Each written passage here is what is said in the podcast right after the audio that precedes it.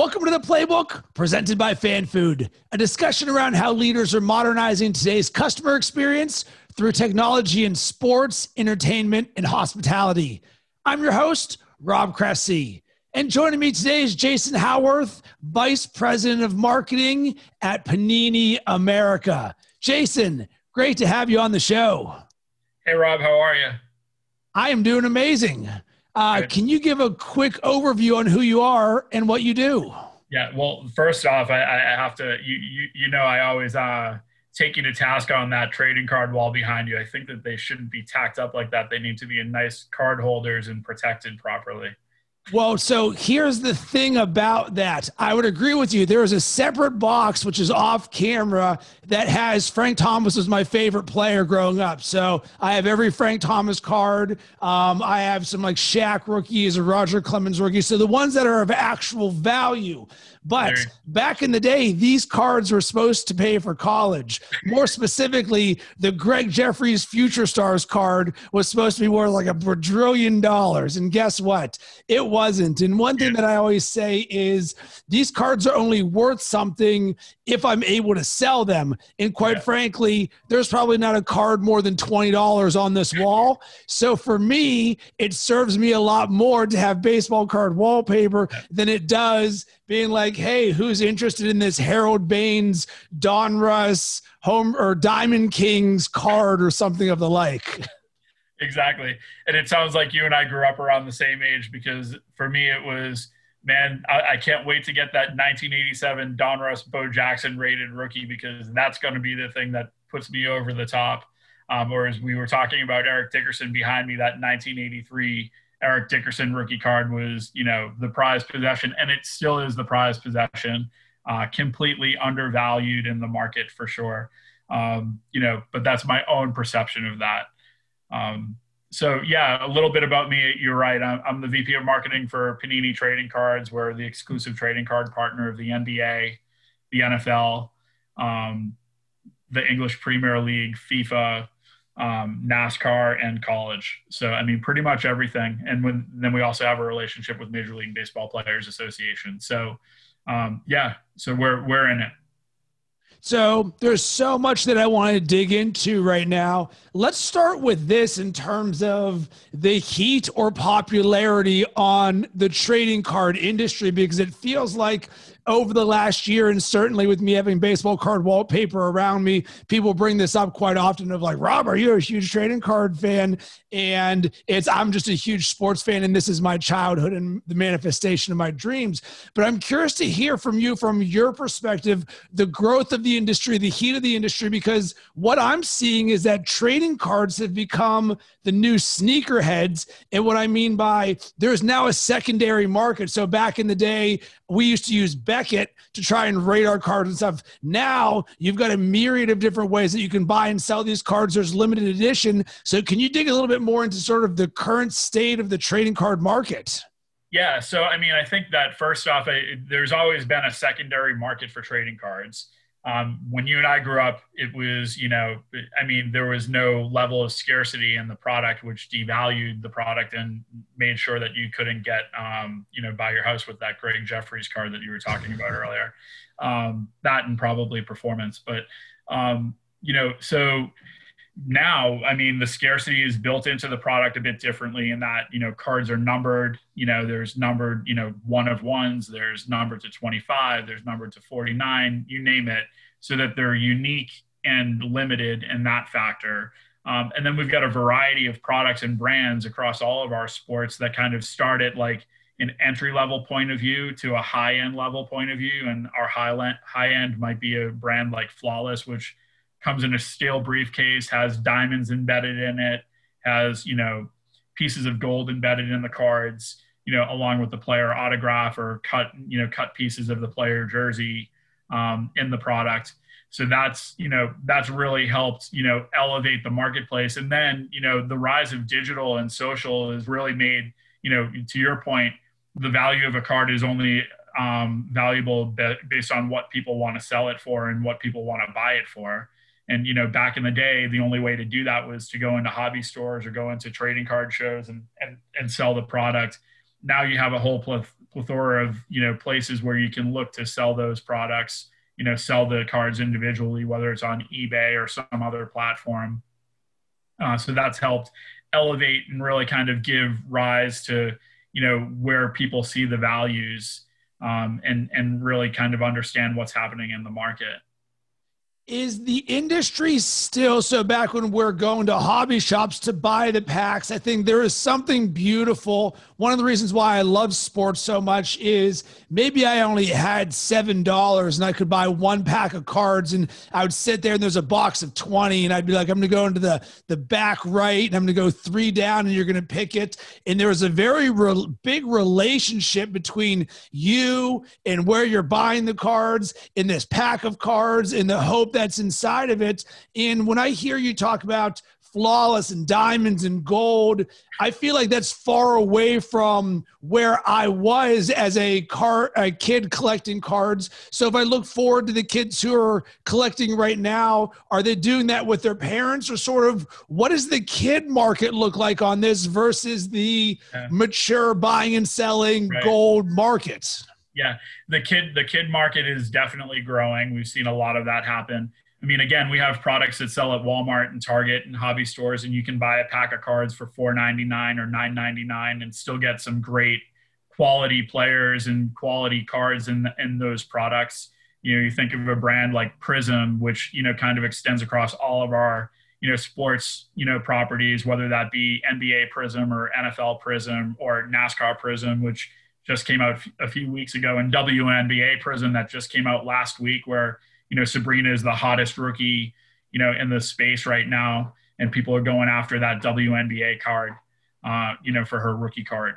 Um, so I mean, that those those products definitely you know definitely exist, and I think the thing that's really cool about Panini is what we've done is we've created a portfolio that starts from you know low tier to mid tier to high end, and so you know in the case of the NFL you know, we'll have 36 different brands that are released in a in an NFL year. Uh, we'll have 33 different NBA brands that are released this year around the around this rookie class. Um, you know, obviously a bit different in that um, you know our first product for the 2021 NBA season won't come out until January, just based on the fact that you know we're still 15 days away from this NBA draft when it typically is held in June. So, another question I have around this is now let's think of this as an investment for the adults or the people out there in the market. And from just what I see on social media, because of course I do follow all of this different stuff, is people who are, let's call them hedging their bets or placing strategic bets. So, you see rookies out there in the market that you're like, I'm going to start buying a lot of this player's card, hoping that this actually hits the way that we are hoping this hit 20, 30 years ago. So can you talk a little bit more about that side of things, the the prospecting or almost the I'm buying this as an investment in how does that work from a we know the number one picks. Of course, you want the Mike Trouts or the LeBrons or the, the biggest guys there. But being a sports fan and having knowledge enough to realize that, wait a second, I could get someone like DK Metcalf if I saw that a year ago or something, where now all of a sudden he's on the rise. What does that sort of look like, the prospecting market around investing? Yeah. So, I mean, I think that, you know, obviously, you know, trading cards has always been really compelling and built around rookies, right? And so you go deep there and and so waiting for a player to emerge, whether that's DK or someone else that you know has popped out that you know kind of surprises people. Tyler Herro for example, based on his player playoff run, you know guys like that. And so you know, yeah, we all know the number one, number two picks. We know the you know know the top five picks that are compelling. Um, you know, for that matter. But I think what you know what's really happened, and I think this plays well into you know the fantasy game right? Like we're not always going to get the number one pick for fantasy right? So we we go deep we find our sleeper picks. You know we we look at guys rookies like you know a guy like Tee Higgins for that matter you know great wide receiver class in this NFL class. And a guy like T is you know stepping up and balling out every game now you know as we're halfway through the season. And so you know you think about the guys like Jerry Jeudy and Henry Ruggs and the guys that were picked at the top of the, you know, the top of the draft, and you're like, yes, I want to collect those guys. But I think also people start thinking about like, hey, I can go a little bit deeper. To your point, DK, you know, or Tee Higgins this year, or Josh Jacobs last year for as an example as a running back, right? And so I think that you know people can look at it that side. There's you know a couple of different ways. You know, people that are hedging their bets or investing are kind of looking at things. Everyone is in on the rookies, you know, so they're looking, you know, to try to build off of that. That's always going to be a part of the game. You know, you see guys deciding to say, you know what, a guy like, you know, and this is a bad example because he's balling out and, and has been for a while, but like a guy like Patrick Mahomes is a guy that is probably undervalued. I need to jump in on him rather than focus on the rookies or focus on these guys that are going to, you know, potentially put on a gold jacket at some point, you know, rather than maybe just fully focusing on the rookie side of it. And with someone like Patrick Mahomes, where does the maturity of the value come in? So I'm with you. So he wins the Super Bowl. Now all of a sudden his entire career is much more valuable now. But does the mar- how quickly does the market catch up? Maybe that's the better question of knowing yeah. knowing the trajectory. All right, Mahomes is going to be a Hall of Famer. He's going to be one of the best quarterbacks ever. So does the value of his cards immediately shoot up or is it year by year gradual? Sort of how does that work? So i mean it's you know i, I think it, obviously the value of his cards uh, shoot up based on what's happening in the market. Obviously you know if he's performing well it's going to be up. If he's not performing well it's going to be down. You know the rookie you know the rookie cards for those players are always going to be the ones that are you know people want to get a hold of but I also think the years where they're having great performances are the years to hold on to too. And you know, everyone has a different mindset in terms of how they collect. So you know, there's no right or wrong answer. Of course, you know, if you're gonna shoot for something, get the rookie. If you're gonna shoot, if you're gonna shoot for, you know, perform, you know, a, a player, try to get his best year's performance.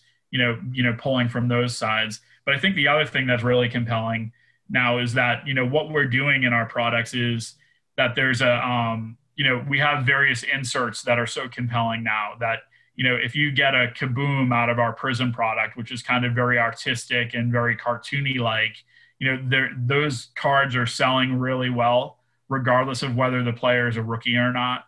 Um, you know, you've got our color blast versions that are popping up in our products, depending on what sport you're in, whether that be our, you know, Spectra product for basketball or our Absolute product for NFL. Those are the cards that you want to kind of get.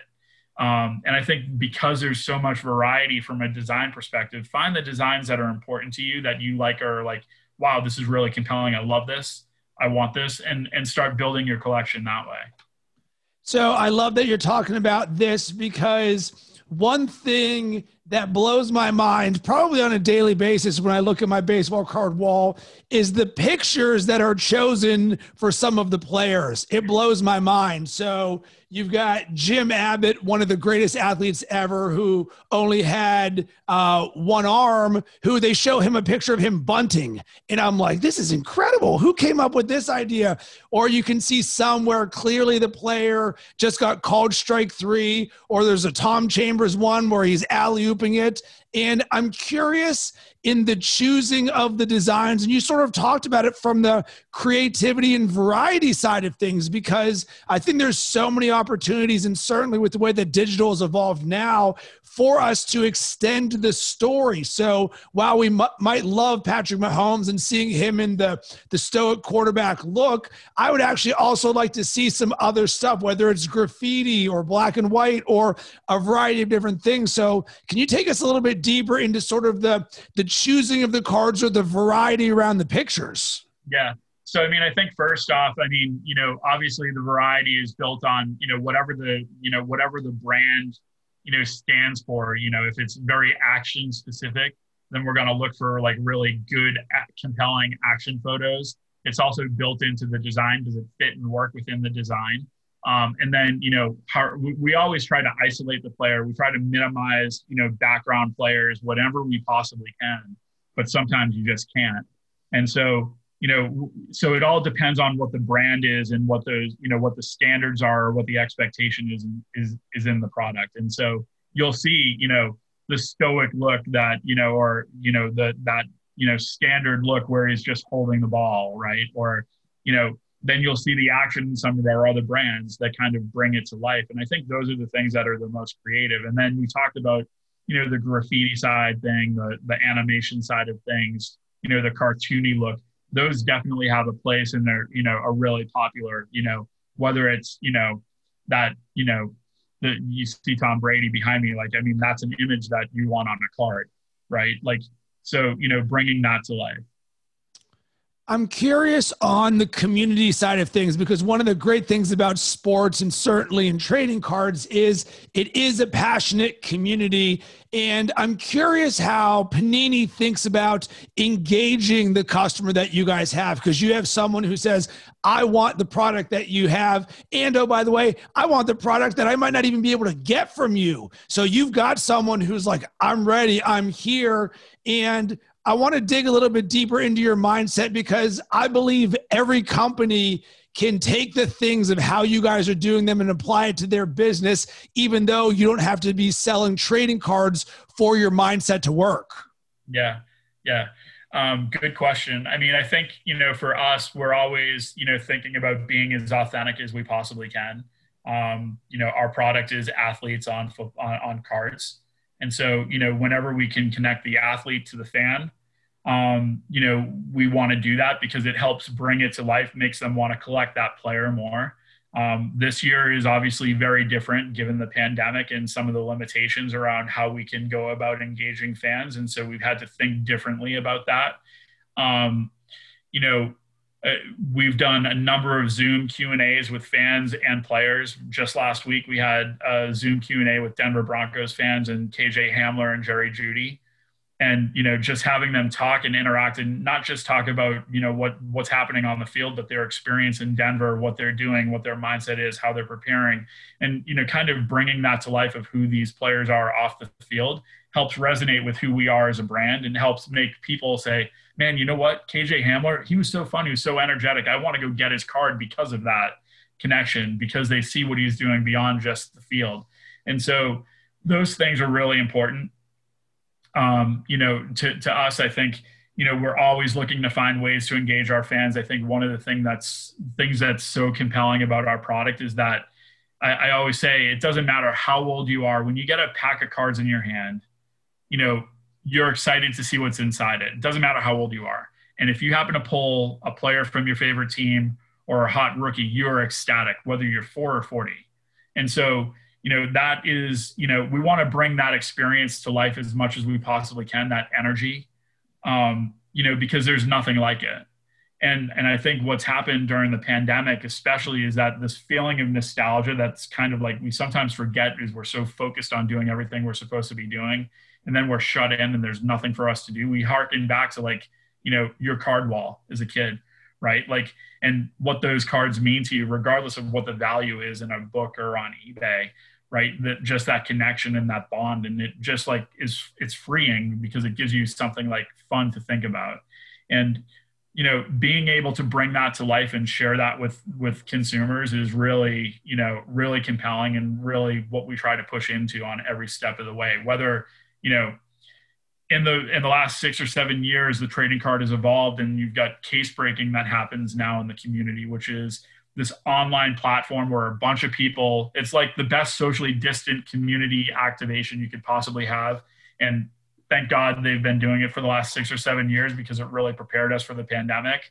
Um, because if you're an NFL fan, for example, there'll be 32 spots in that case break, and you can be sitting all over the world on your couch at home you know, at 11 o'clock at night participating in a case break. And if you're a Miami fan, you know, you might end up getting the Miami Dolphins. I'm a Patriots fan. I might get the New England Patriots, but every card that comes out of that case that's a Dolphin goes to you. So this year you're going to get Tua. You know, this year um, I'm going to still be focusing on my veteran guys from a Patriots perspective, unfortunately.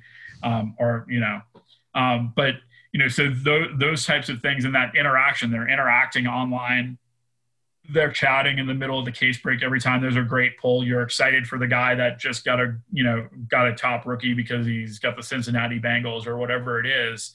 And so that that stuff has really kind of brought the whole mindset to life as well. And so we push in on that.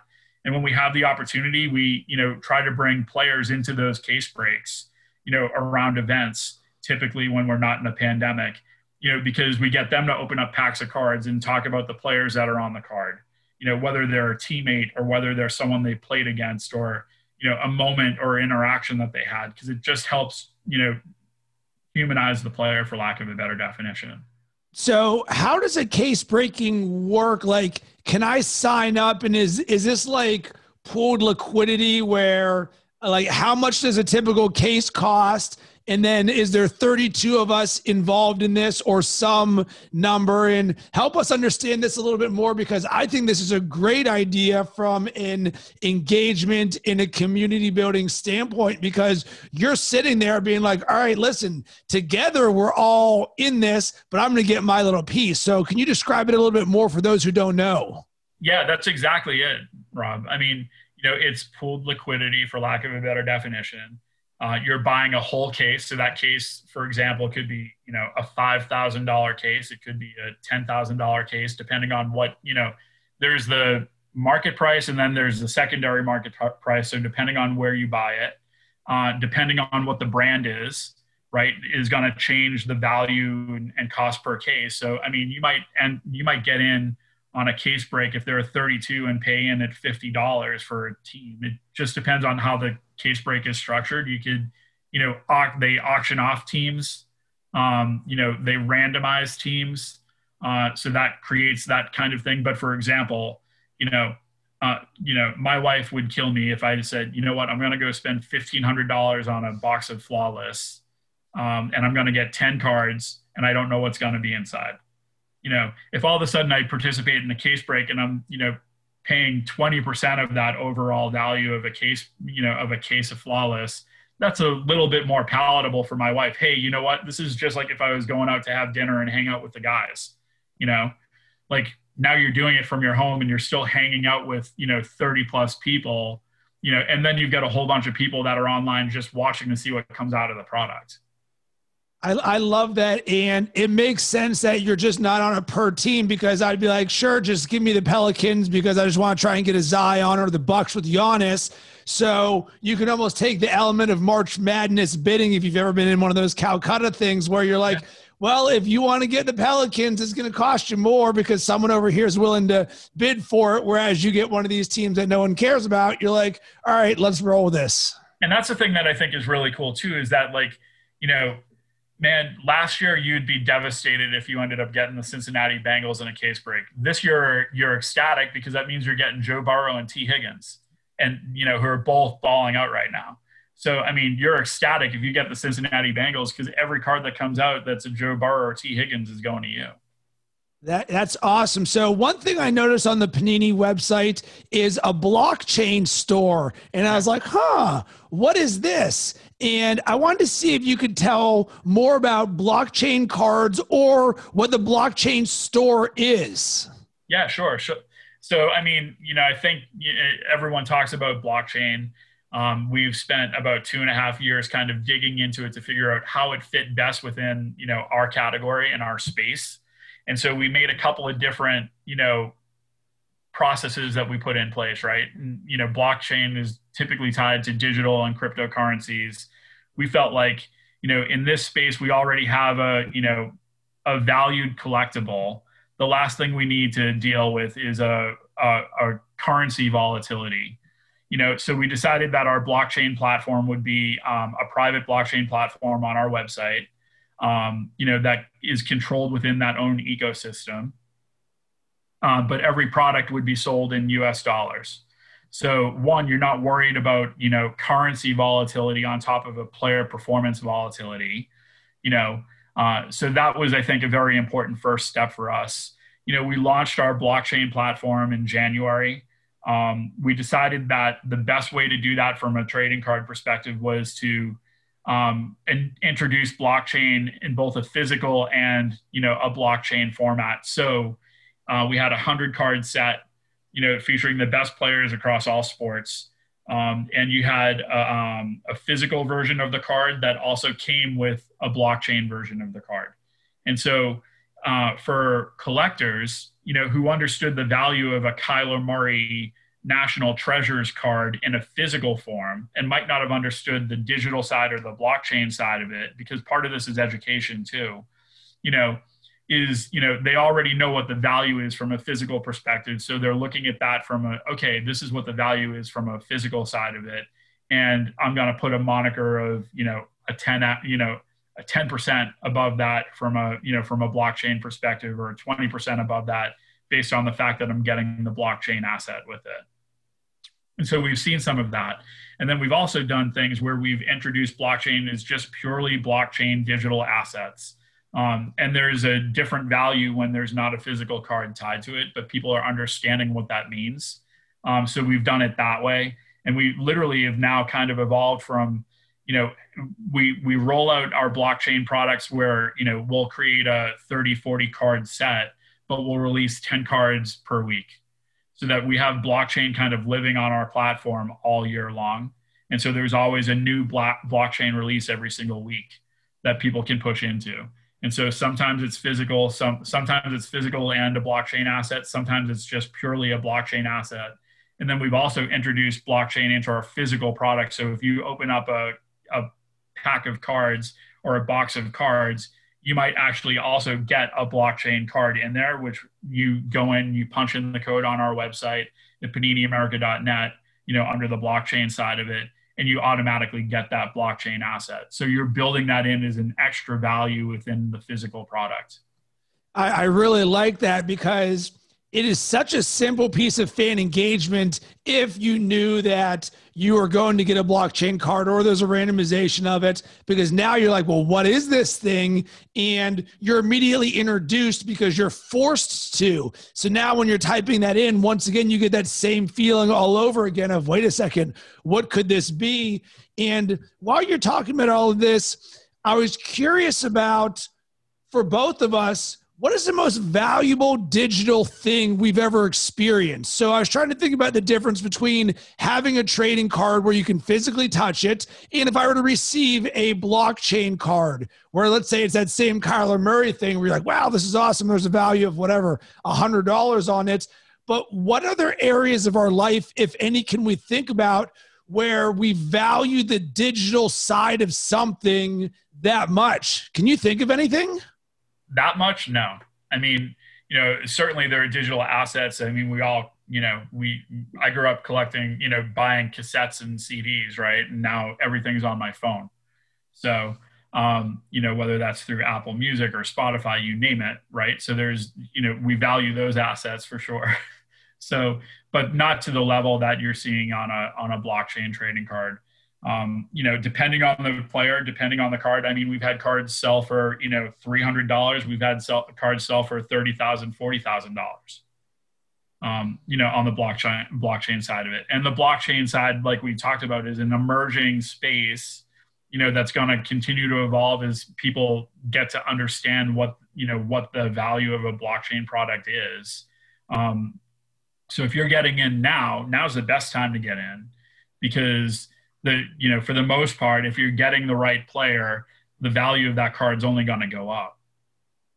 Amen to that because even if you don't understand it just be forward thinking enough to understand if you are more digital in something that you are doing that is only going to be a better thing down the road because we are only going to continue to get more digital in everything that we do. And that's why we also decided for the you know for it to be in a us currency right? Because you know the last thing you need to try to do now is try to figure out like what is blockchain and how do I do it? And then figure out like oh well how do I go out and purchase this? I need a digital wallet. I need to go buy a, a cryptocurrency. And you know this card costs 500 bitcoins and now I wake up tomorrow morning and it's 5 bitcoins. Like no you know let's let's put something that people understand at a minimum currency right and then let's continue to educate them on the blockchain side of it and the value of the asset. We all know how important assets are right? So you know the value of that asset from a digital form and being able to have ownership of that asset you know in a digital side. And then the, the other side is the level of authentication. We can track you know you got that first digital asset you sold it to me. Now i have the ownership of it. So you can see the whole timeline of you know who's owned that card Well, it solves one of the biggest issues in the industry. I mean, I guess it does several. One, you don't have to worry about the grading of a one to 10 because all of them are a 10 of 10 because it's a digital thing. And then two would be the authenticity side of it because by design, blockchain is built around authenticity. Yeah. So you know you're getting what you're getting, which in the trading card industry, as you're getting to these more expensive things, um, you need to be a little bit more cautious about is this authentic? Is this graded? What's really going on with this? Yeah, yeah, absolutely. And so, I mean, I think that that's one of the things that, you know, I think we looked at things initially is like, here's the value that blockchain brings to the trading card category for us. It's a level of authenticity. It's a level of, you know, building out a digital asset and creating value value for a digital collectible when people already understand that collectible. There's, I mean, people have been collecting, you know, cards since the 1890s, right? Like I mean, so there's a value and understanding of a collectible instead of creating a digital collectible for the sake of creating a digital collectible that doesn't really have any value. Love it. Jason, really enjoyed jamming with you. I love following everything that you do and that Panini does because I just love this industry. It's a part of who I am and it's why I'm such a big sports fan is because I remember back in the day with my Panini sticker album when Jose Canseco just went 40-40 and you're trying to fill all of the different teams with all the different stickers. And it was really a way for me to learn about sports and learning about value and trading. And there's just so much good stuff about it where can everybody connect with you? Um, well, Panini is at, at Panini America across all social platforms. You can find our products at Walmart and Target and hobby stores online at paniniamerica.net. Um, yeah. And as always, I would love to hear from you about this episode. I'm curious are you a card collector at all in any point of your life? And if so, who was your favorite player to collect? You can hit up FanFood on Twitter at FanFood On Demand, on Instagram at FanFood App, or on LinkedIn. And as always, you can hit me up on all social media platforms at Rob Cressy.